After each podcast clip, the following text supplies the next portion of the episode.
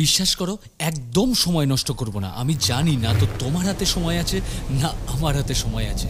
মাত্র এক মিনিট। এই এক মিনিটেই দেখা যাক না নতুন কি শেখা যায়, নতুন কি ইনফরমেশন পেলাম। চারদিকে কত কিছু তো ঘটছে এই ওয়ার্ল্ডে দেখি এখন কি জানা যায়। ইমর্টালিটি, অর্থাৎ অমরত্ব এবং তার জন্য প্রয়োজনীয় অমৃত নিয়ে না জানি কত রূপকথার গল্প আমরা ছোটবেলা থেকে শুনে আসছি। ঠিক সেই রকমই একটা ঘটনা ঘটলো চীনের হেনান প্রদেশে।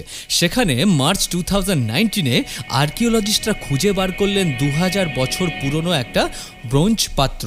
কি আছে ওই পাত্রর ভিতরে? ওই পাত্রর ভিতরে রয়েছে থ্রি পয়েন্ট ফাইভ লিটারের একটা লিকুইড, যেটা কিনা ওয়েস্টার্ন হ্যান্ড ডাইনাস্টির সম্পত্তি। তারা দাবি করেছিলেন, এই লিকুইডটা হলো আসলে অমৃত, যার নাম এলিক্সির অফ ইমর্টালিটি এটা খেলে নাকি মানুষ অমর হয়ে যায়। যদিও এই লিকুইডটা নিয়ে যখন বিজ্ঞানীরা গবেষণা করলেন, তখন কেমিক্যাল কম্পোজিশন খুঁজে পাওয়া গেল পটাশিয়াম নাইট্রেট এবং অ্যালিউনাইট আরেকটা মজা হলো, যদি এটা সত্যি অমরত্বের ক্ষমতা এনে দিতে পারে, তাহলে এটা সমাধিতে একটা মৃতদেহর পাশে কেন পাওয়া গেল?